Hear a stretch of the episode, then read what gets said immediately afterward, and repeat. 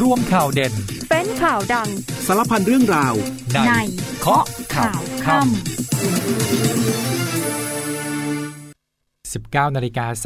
น.สวัสดีครับต้อนรับคุณผู้ฟังทุกท่านเข้าสู่ช่วงเวลาของรายการเคาะข่าวค่ำนะครับวันนี้เราพบกันในวันเสาร์ที่24มิถุนายน2566คุณผู้ฟังอยู่กับผมนิวพลวัฒน์ผู้พิพัฒน์ครับสามารถติดตามรับฟังรายการของเราได้ทุกวันนะครับแล้วก็สามารถรับชมกันได้ด้วยนะครับผ่านทาง Facebook Fanpage ของเคาะข่าวค่ำนั่นเองนะครับค้นหาเป็นภาษาไทยแล้วก็มาติดตามข่าวสารไปพร้อมกันนะครับประเด็นสำคัญวันนี้ในเว็บไซต์ราชกิจจานุเบกษาได้เผยแพร่พระบรมราชโองการโปรดเกล้าโปรดกระหม่อมให้ตราพระราชกฤษฎีกาเรียกประชุมรัฐสภาตั้งแต่วันที่3กรกฎาคม2566เป็นต้นไปครับแล้วก็ยังมีเหตุความคืบหน้าถังดับเพลิงระเบิดนะครับขณะที่มีการซ้อมดับเพลิงในโรงเรียนราชวินิตมัธยมวันนี้ญาติก็มารับศพน้องนักเรียนที่เสียชีวิตไปประกอบพิธีทางศาสนาแล้วหลายภาคส่วนก็ได้ร่วมกันแสดงความเสียใจต่อเหตุเศร้าที่เกิดขึ้นในครั้งนี้ครับส่วนข่าวอาชญากรรมนะครับเตือนภัยสังคมครับก็มีประเด็นที่ตำรวจสอบสวนกลางไปรวบตัวออร์แกไนซ์แสบนะครับเชิดเงินมัดจำงานแต่งหนีไปแล้วก็พบว่ามีผู้เสียหายหลายสิบคู่เลยนะครับเดี๋ยวช่วงหน้ากลับมาติดตามทุกรายละเอียดพร้อมกันครับ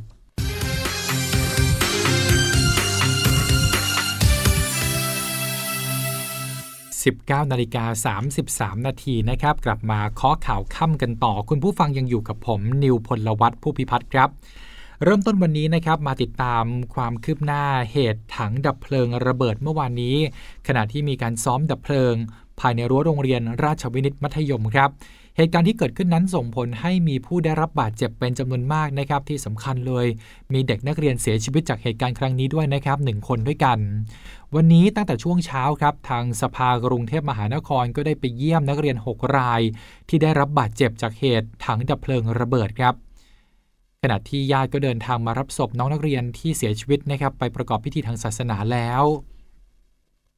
นายวิรัตมินชัยนันท์ประธานสภากรุงเทพมหานครพร้อมคณะได้เดินทางมาที่โรงพยาบาลวชิระพยาบาลครับได้เข้าเยี่ยมและให้กำลังใจนักเรียน6รายที่บาดเจ็บจากอุบัติเหตุถังดับเพลิงระเบิดพร้อมกับเปิดเผยว่าผู้บาดเจ็บส่วนใหญ่ยังมีปัญหาด้านการได้ยินเนื่องจากแรงดันของถังดับเพลิงทำให้ตอนระเบิดนั้นมีเสียงดังมากนะครับขณะที่มีแพทย์ได้ให้การดูแลอย่างใกล้ชิดส่วนสภาพจิตใจทั้งหมดนั้นก็ยังอยู่ในภาวะที่เสียขวัญครับบางคนก็ช็อกกับเหตุการณ์ที่เกิดขึ้นเป็นอย่างมากและนักเรียนที่เสียชีวิตก็เป็นเพื่อนร่วมห้องที่เรียนมาด้วยกันนอกจากนี้ก็ยังได้กล่าวถึงเรื่องของอุปกรณ์ดับเพลิงนะครับว่าทางสภากรุงเทพมหานครนั้นได้พยายามเรียกร้องให้กทม.จัดซื้ออุปกรณ์ดับเพลิงใหม่มาตลอดซึ่งรวมถึงถังดับเพลิงด้วยจึงไม่แน่ใจว่าปัจจุบันนี้มีการนำถังดับเพลิงเก่ามาเวียนใช้หรือไม่ซึ่งขณะนี้เนี่ยยังอยู่ระหว่างการตรวจสอบครับสำหรับเหตุการณ์ที่เกิดขึ้นถือได้ว่าเป็นบทเรียนที่มีราคาแพงมากนะครับขณะที่ทางโรงเรียนราชวินิตมัธยมได้ออกหนังสือหยุดการเรียนการสอนด้วยเหตุพิเศษเป็นเวลา2วันโดยในหนังสือนี้เนี่ยก็มีข้อความระบุว่าตามที่โรงเรียนราชวินิตมัธยมได้ดำเนินการจัดกิจกรรมอบรมเชิงปฏิบัติการการป้องกันและระงับอัคคีภัยการซ้อมดับเพลิงและอพยพหนีไฟประจำปีการศึกษา2566ให้กับนักเรียนระดับชั้นมัธยมศึกษาปีที่ 1-6 ในวันศุกร์ที่23มิถุนายน2566ในขณะดำเนินกิจกรรมได้เกิดเหตุที่ไม่คาดคิดขึ้นนะครับก่อให้เกิดการสูญเสียทั้งยังส่งผลกระทบความรุนแรงสะเทือนต่อทั้งสุขภาพร่างกายและจิตใจโดยเหตุดังกล่าวเพื่อให้เป็นการแสดงความเสียใจกับนักเรียนและผู้ปกครองต่อเหตุการณ์ที่เกิดขึ้นการช่วยเหลือเยียวยาสภาพจิตใจของนักเรียนผู้ปกครองนักเรียนข้าราชการครูและบุคลากรทางการศึกษาที่เกี่ยวข้องอีกทั้งเพื่อให้โรงเรียนดำเนินการติดตามตรวจสอบและประเมินสถานการณ์ความปลอดภัยในด้านสภาพแวดล้อมและอาคารสถานที่ภายในโรงเรียนให้มีความพร้อมใช้งานและสามารถเปิดทำการเรียนการสอนได้ตามปกติดังนั้นนะครับทางโรงเรียนราชวินิตมัธยมจึงขอหยุดการเรียนการสอนด้วยเหตุพิเศษนี้ในวันจันทร์ที่26 และวันอังคารที่27มิถุนายนรวมแล้วเนี่ยหยุด2วันนะครับแล้วก็จะกลับมาเปิดเรียนตามปกติในวันพุธที่28มิถุนายนระหว่างที่หยุดการเรียนการสอนให้นักเรียนนั้นได้ศึกษาค้นคว้าความรู้ด้วยตนเองไปก่อนนะครับแล้วก็จะได้มีการจัดตารางการเรียนการสอนเสริมชดเชยให้กับนักเรียนต่อไปด้วยครับต้องบอกว่าบรรยากาศที่โรงเรียนราชวินิตมัธยมในวันนี้สุดเศร้าจริงๆครับคุณแม่และครอบครัวของน้องเบนซ์นักเรียนที่เสียชีวิตนะครับพร้อมกับท่านผู้อำนวยการโรงเรียนคณาจารย์ตลอดจนบุคลากรในโรงเรียนได้ร่วมกันทำบุญก็เป็นการทำพิธีเชิญดวงวิญญาณของน้องเบนซ์ที่บริเวณด้านหน้านะครับที่บริเวณด้านหน้าลานที่เกิดเหตุซึ่งหลังเสร็จพิธีเนี่ยครอบครัวก็ได้ประสานรับร่างน้องเบนซ์ที่นิติเวชโรงพยาบาลวชิระเพื่อนำไปประกอบพิธีทางศาสนาครับที่วัดแคนางเลิงสำหรับพิธีฌาปนกิจนั้นจะจัดขึ้นในวันอังคารที่27มิถุนายนโดยจะสวดพระอภิธรรมศพ3คืนทั้งนี้พระบาทสมเด็จพระเจ้าอยู่หัวทรงพระกรุณาโปรดเกล้าโปรดกระหม่อมให้รองเลขาธิการพระราชวังเชิญพวงมาลาของพระบาทสมเด็จพระเจ้าอยู่หัวและพระบรมวงศานุวงศ์ไปวางไว้ที่หน้าหีบศพด้วยและในการนี้ทรงรับศพไว้ในพระบรมราชานุเคราะห์โดยตลอดและพระราชทานเพลิงศพเป็นกรณีพิเศษครับนับเป็นพระมหากรุณาธิคุณแก่ครอบครัวของผู้เสียชีวิตจากเหตุการณ์ที่เกิดขึ้นในครั้งนี้ครับส่วนเรื่องของคดีความจากเหตุการณ์ที่เกิดขึ้นนะครับก็มีการแจ้งความแล้วนะครับมีการแจ้งดำเนินคดีเจ้าหน้าที่ชุดสาธิตของสำนักงานป้องกันและบรรเทาสาธารณภัยกรุงเทพมหานคร3ราย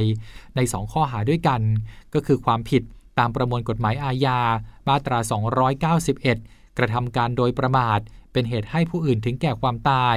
และมาตรา390กระทำการโดยประมาทเป็นเหตุให้ผู้อื่นได้รับอันตรายแก่กายและจิตใจที่มีการแจ้งข้อกล่าวหาไปนั้นวันนี้พนักงานสอบสวนสน.นางเลิ้งได้นำตัวเจ้าหน้าที่ทั้ง3รายไปขออำนาจศาลอาญาถนนรัชดาภิเษกฝากขังซึ่งภายหลังเสร็จสิ้นกระบวนการฝากขังแล้วนะครับผู้ต้องหาทั้ง3รายก็ได้ยื่นคำร้องขอปล่อยตัวชั่วคราวในชั้นฝากขังพร้อมใช้ตำแหน่งผู้บัญชาการก็คือตำแหน่งผู้บังคับบัญชาแล้วก็ตำแหน่งตนเองเนี่ยเป็นหลักทรัพย์ซึ่งศาลอาญาพิเคราะห์แล้วอนุญาตให้ปล่อยตัวชั่วคราวได้ตีราคาประกันไว้คนละ 50,000 บาทครับจากเหตุการณ์เศร้าที่เกิดขึ้นนี้ทำให้ทางกรุงเทพมหานครเตรียมรื้อระบบการฝึกซ้อมดับเพลิงใหม่เปลี่ยนเป็นซ้อมแห้งตรวจสอบถังดับเพลิงนะครับหรือว่าถังแดงในชุมชนทุกจุดเนี่ยต้องได้มาตรฐานความปลอดภัยเรื่องนี้นายชัชชาติสิทธิพันธ์ผู้ว่าราชการกรุงเทพมหานครได้กล่าวถึงเหตุการณ์ที่เกิดขึ้นในส่วนของการดำเนินการของกทม.เมื่อเช้านี้ก็ได้มีการเรียกหน่วยงานที่เกี่ยวข้องมาคุยกันนะครับโดยสั่งให้ยุติการซ้อมจนกว่าอุปกรณ์ทั้งหมดนั้นจะได้รับการตรวจเช็คและชี้แจงว่าอุปกรณ์ที่ใช้ในการซ้อมเมื่อวานนี้เป็นถังคาร์บอนไดออกไซด์ไม่ใช่ถังที่อยู่ในชุมชนและสถานที่ราชการที่เราติดไว้ถังคาร์บอนไดออกไซด์เป็นถังที่จะถูกเก็บไว้ที่สถานีดับเพลิงซึ่งตอนนี้นะครับถูกเรียบเก็บทั้งหมดแล้วก็ไม่ให้มีการซ้อมโดยใช้ถังคาร์บอนไดออกไซด์สัปดาห์หน้าก็จะเริ่มให้สถานีดับเพลิงทุกสถานีและสำนักงานเขตร่วมกับประธานชุมชนลงตรวจพื้นที่ทั้งหมดนะครับที่ถังดับเพลิงที่เป็นถังเคมีแห้งที่มีอยู่เนี่ยนะครับหากว่าเป็นถังเก่าเนี่ยใช้ไม่ได้หรือว่าถังที่ประชาชนอาจไม่มั่นใจก็จะให้ทำการเก็บทั้งหมดเลยครับส่วนถังที่ตรวจแล้วเนี่ยดีมีมาตรฐานนะครับมีการทดสอบพร้อมแล้วมีการเติมสารเคมีให้อยู่ในสภาพพร้อมใช้งานสามารถที่จะซ้อมดับเพลิงให้หยุดได้ทั้งหมดนะครับคือหมายถึงว่าแม้ว่าถังดีเนี่ยก็ขอให้หยุดทั้งหมดก่อนนะออกขั้นตอนในการตรวจสอบไม่ว่าจะเป็นการดูมาตรวัดค่าความดันสลักรวมไปถึงความกรอบของสายดับเพลิงขนาดความบวงของถังสนิมที่ถังเป็นต้นถ้าพบสามารถแจ้งย้ายถังกับสำนักงานเขตพื้นที่ได้เลยนะครับและสำหรับประชาชนที่อยู่ในพื้นที่ซึ่งมีความกังวลใจพบถังดับเพลิงที่มีลักษณะไม่ปลอดภัยท่านก็สามารถแจ้งได้นะครับผ่านทาง Trophy ฟองดูซึ่งตอนนี้เนี่ยก็จะมีการกลับมาฝึกซ้อมก็ต้องมีการพูดคุยกันก่อนนะครับเพราะว่าการฝึกซ้อมเนี่ยอาจจะทำให้หลายคนเริ่มไม่มั่นใจก็ได้มีการระบุนะครับว่าหากจะกลับมาฝึกซ้อมอีกครั้งก็ต้องรื้อระบบการฝึกซ้อมทั้งหมดต่อไปนี้การฝึกซ้อมแห้งที่ไม่มีการพ่นฉีดพ่นเนี่ย เป็นการใช้ถังเปล่าที่ไม่มีการใช้แรงดันอัดใดๆเนี่ยก็ให้ซ้อมแบบนี้ไปก่อนนะครับโดยเฉพาะอย่างยิ่งถ้าซ้อมกับโรงเรียนหรือว่านักเรียนที่ต้องการความปลอดภัยสูงให้ใช้การเว้นระยะด้วยนะครับไม่อนุญาตให้มีการซ้อมในพื้นที่ที่ไม่เหมาะสมการใช้อุปกรณ์ในการซ้อมต้องได้มาตรฐานนะครับอันนี้เป็นบทเรียนราคาแพงเลยนะครับที่ได้มีการเน้นย้ำว่าต้องได้มาตรฐานแล้วก็ผ่านการตรวจสอบทุกครั้งปรับการฝึกสอนให้เป็นการให้ความรู้โดยปลอดภัยแล้วก็จะร่วมมือกับกรมป้องกันและบรรเทาสาธารณภัยปรับมาตรฐานความปลอดภัยทั้งหมดนะครับโดยการใช้มาตรฐานร่วมกันนั่นเองครับเราพักกันก่อนครู่เดียวนะครับแล้วช่วงหน้ากลับมาข้อข่าวค่ำกันต่อครับ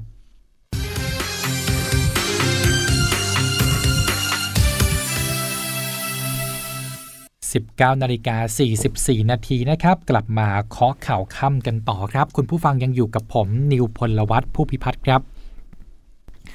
ในเว็บไซต์ราชกิจจานุเบกษานะครับได้มีการเผยแพร่พระบรมราชโองการโปรดเกล้าโปรดกระหม่อมให้ตราพระราชกฤษฎีกาเรียกประชุมรัฐสภาตั้งแต่วันที่3 กรกฎาคม 2566เป็นต้นไปครับความว่าพระบาทสมเด็จพระเจ้าอยู่หัวมีพระบรมราชโองการโปรดเกล้าโปรดกระหม่อมให้ประกาศว่าโดยที่ได้มีการเลือกตั้งสมาชิกสภาผู้แทนราษฎรเป็นการทั่วไปเมื่อวันที่14 พฤษภาคม 2566แล้วและตามรัฐธรรมนูญแห่งราชอาณาจักรไทยกำหนดให้มีการเรียกประชุมรัฐสภาภายใน15 วันนับตั้งแต่วันประกาศผลการเลือกตั้งสมาชิกสภาผู้แทนราษฎรอันเป็นการเลือกตั้งทั่วไปโดยให้ถือเป็นวันเริ่มสมัยประชุมสามัญประจำปีครั้งที่1อาศัยอำนาจตามรัฐธรรมนูญแห่งราชอาณาจักรไทยจึงทรงพระกรุณาโปรดเกล้าโปรดกระหม่อมให้ตราพระราชกฤษฎีกาเรียกประชุมรัฐสภาตั้งแต่วันที่3 กรกฎาคมนี้เป็นต้นไปครับจากเรื่องการเมืองเรื่องในสภานะครับมาดูคดีความที่ตำรวจเนี่ยบุกไปรวบตัวออร์แกไนซ์แสบเชิดเงินมัดจำงานแต่งหนีไปนะครับพบผู้เสียหายหลาย10 คู่เลยครับตำรวจกองบังคับการปราบปรามได้จับกุมในกรอายุ34 ปีคนนี้เนี่ยเป็นผู้ต้องหาตามหมายจับศาลอาญาฐานฉ้อโกงประชาชนนำเข้าสู่ระบบคอมพิวเตอร์ซึ่งข้อมูลอันเป็นเท็จโดยประการที่น่าจะเกิดความเสียหายแก่ผู้อื่นหรือประชาชนสืบเนื่องจากผู้เสียหายหลาย10 คนเข้าแจ้งความว่าถูกผู้ต้องหารายนี้อ้างตัวเป็น Organizer รับงานนะครับก็คือเป็น Organizer ที่รับจัดงานแต่งงานงานมงคลต่างๆโดยได้มีการโพสต์ผ่าน Facebook นะครับชื่อว่า Wedding by ก่อนพร้อมกับหลอกให้โอนเงินมาจำก็บอกให้โอนค่ามัดจำมาก่อนนะครับก่อนที่จะปิดทุกช่องทางการติดต่อไม่สามารถติดต่อได้หนีไปตำรวจก็ตรวจสอบนะครับเพราะว่าเพจนี้เนี่ยมีการเอาภาพข้อมูลการจัดงานแต่งงานให้กับคู่บ่าวสาวหลายคู่ดูนะครับแล้วก็เป็นภาพของคนอื่นเขาเนี่ยนะครับเป็นภาพของคู่บ่าวสาวหลายคู่เนี่ยถูกนำมาอ้างก็ได้สร้างความน่าเชื่อก็ได้มีการนำมาใช้เพื่อสร้างความน่าเชื่อถือรวมถึงมีข้อเสนอที่พึงพอใจผู้เสียหายเนี่ยหลายรายเขาบอกตัดสินใจโอนเงินมัดจำค่าจัดงานแต่งงานแต่เมื่อถึงเวลาเนี่ยกลับไม่มาเจอตามนัดและเมื่อพยายามติดต่อนะครับทวงถามเงินที่มัดจำไปแล้วก็กลับติดต่อไม่ได้ตำรวจสืบสวนจนทราบว่านายกรเนี่ยได้หลบหนีไปอยู่ที่คอนโดมิเนียมย่านประชาชื่นจึงเข้าจับกุมครับเบื้องต้นเจ้าตัวรับสารภาพแล้วนะครับตลอดข้อกล่าวหาแล้วก็นำมารายงานเพื่อเตือนภัยกันนะครับเพื่อไม่ให้ตกเป็นเหยื่อของมิจฉาชีพเพราะว่ายุคนี้เนี่ยมาสารพัดรูปแบบเลยจริงๆครับจากเรื่องของ Organizer แสบนะครับไปกันที่เรื่องจับทุเรียนกันหน่อยนะครับลักลอบนำเข้าแบบผิดกฎหมายครับทางกรมศุลกากรจับทุเรียนที่ลักลอบนำเข้า 8,420 กิโลกรัมมูลค่ากว่า 1 ล้านบาทโดยยึดได้ในพื้นที่จังหวัดสระแก้วนายพันทองลอยกุลนันที่ปรึกษาด้านการพัฒนาและการบริหารการจัดเก็บภาษีในฐานะโฆษกของกรมศุลกากรได้เปิดเผยว่าท่านอธิบดีกรมศุลกากรได้กำชับให้เจ้าหน้าที่ศุลกากรดำเนินการป้องกันและปราบปรามการลักลอบนำเข้าสินค้าเกษตรโดยที่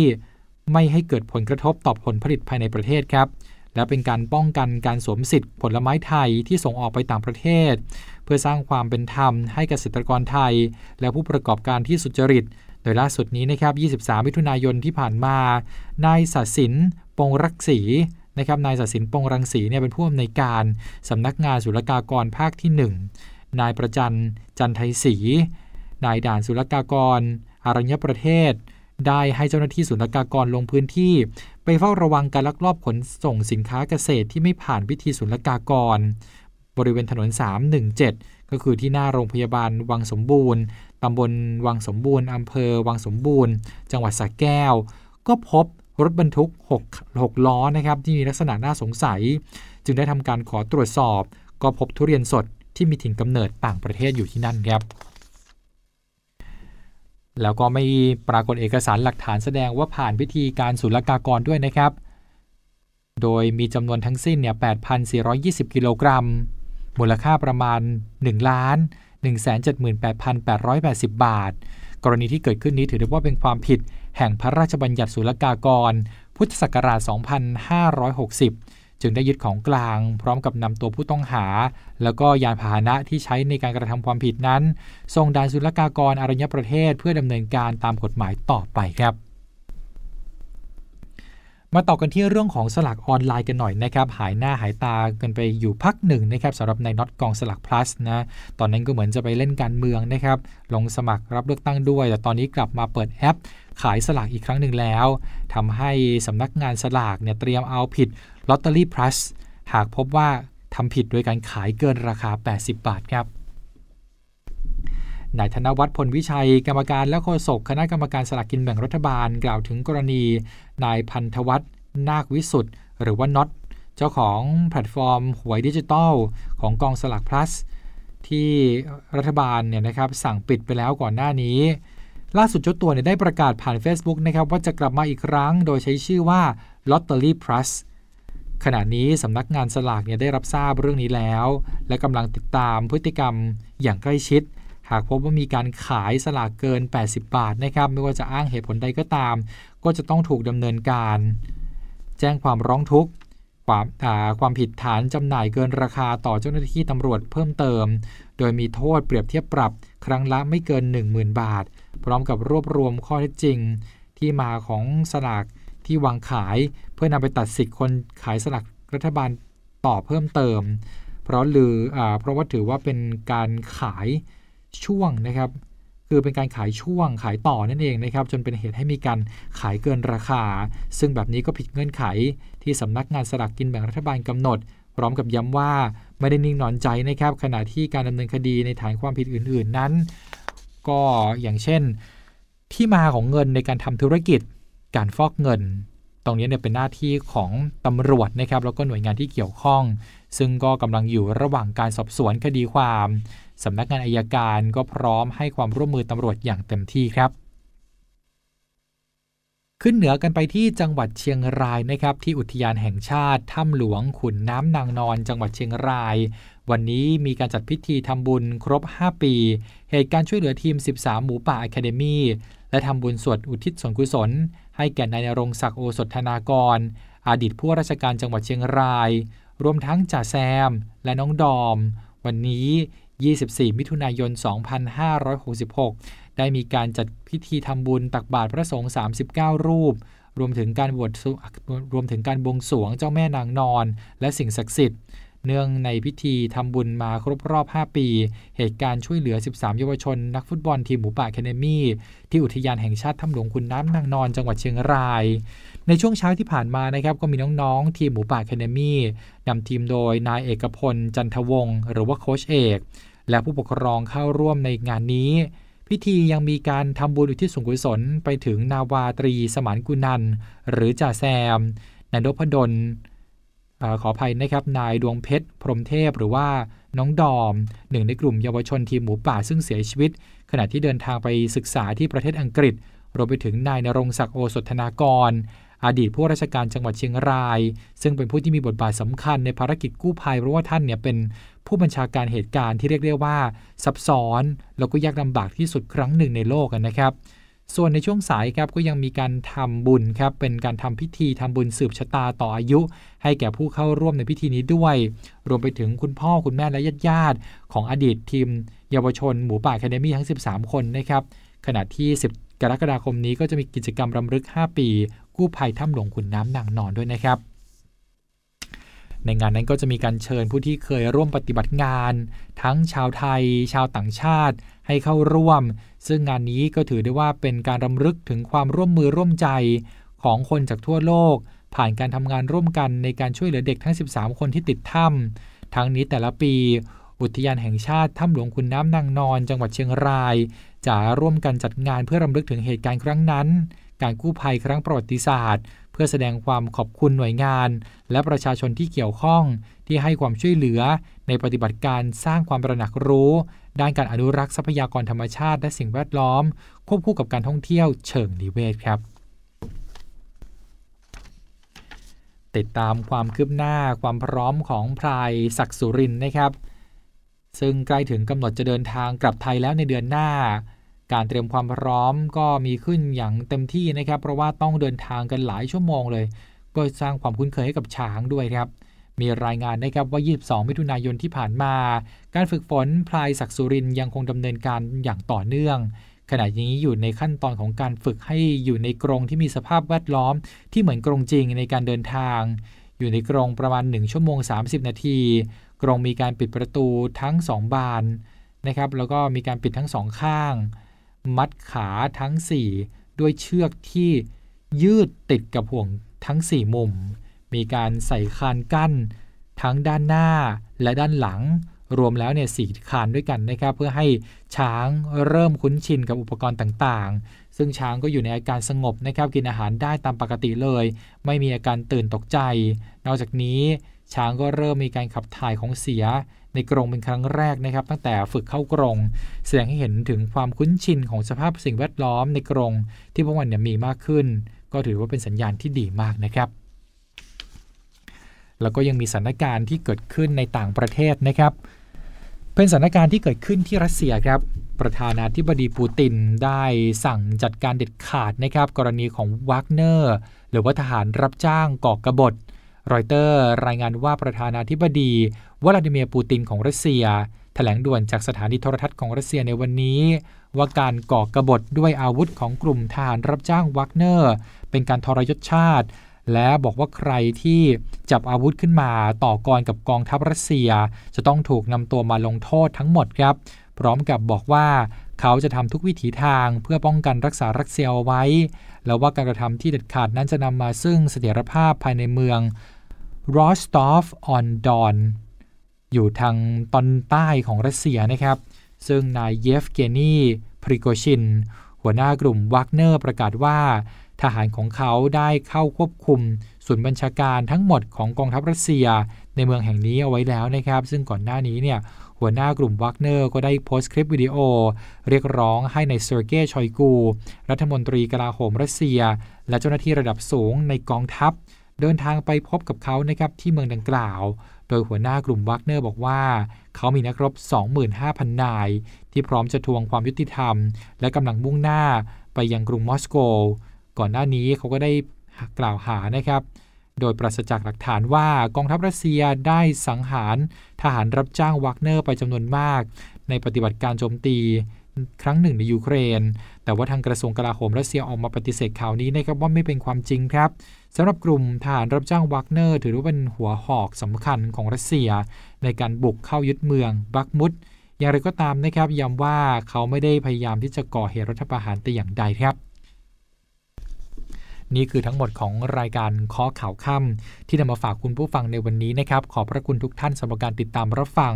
ผมนิวพลวัฒน์ผู้พิพัฒน์พร้อมกับทีมงานลาคุณผู้ฟังไปก่อนแล้วครับสวัสดีครับ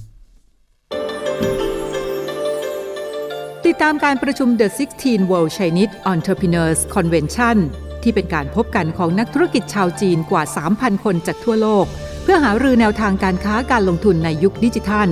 และการเตรียมพร้อมรับมือวิกฤตในอนาคตททป.5 ถ่ายทอดสดพิธีเปิดจากศูนย์การประชุมแห่งชาติสุริกิติ์วันอาทิตย์ที่ 25 มิถุนายนเวลา 9:30 น.ถึง 11:30 น.การรวมตัวกันของนักธุรกิจจีนที่ยิ่งใหญ่ที่สุดในโลกกำลังจะเกิดขึ้นที่เมืองไทย 24-26 มิถุนายนนี้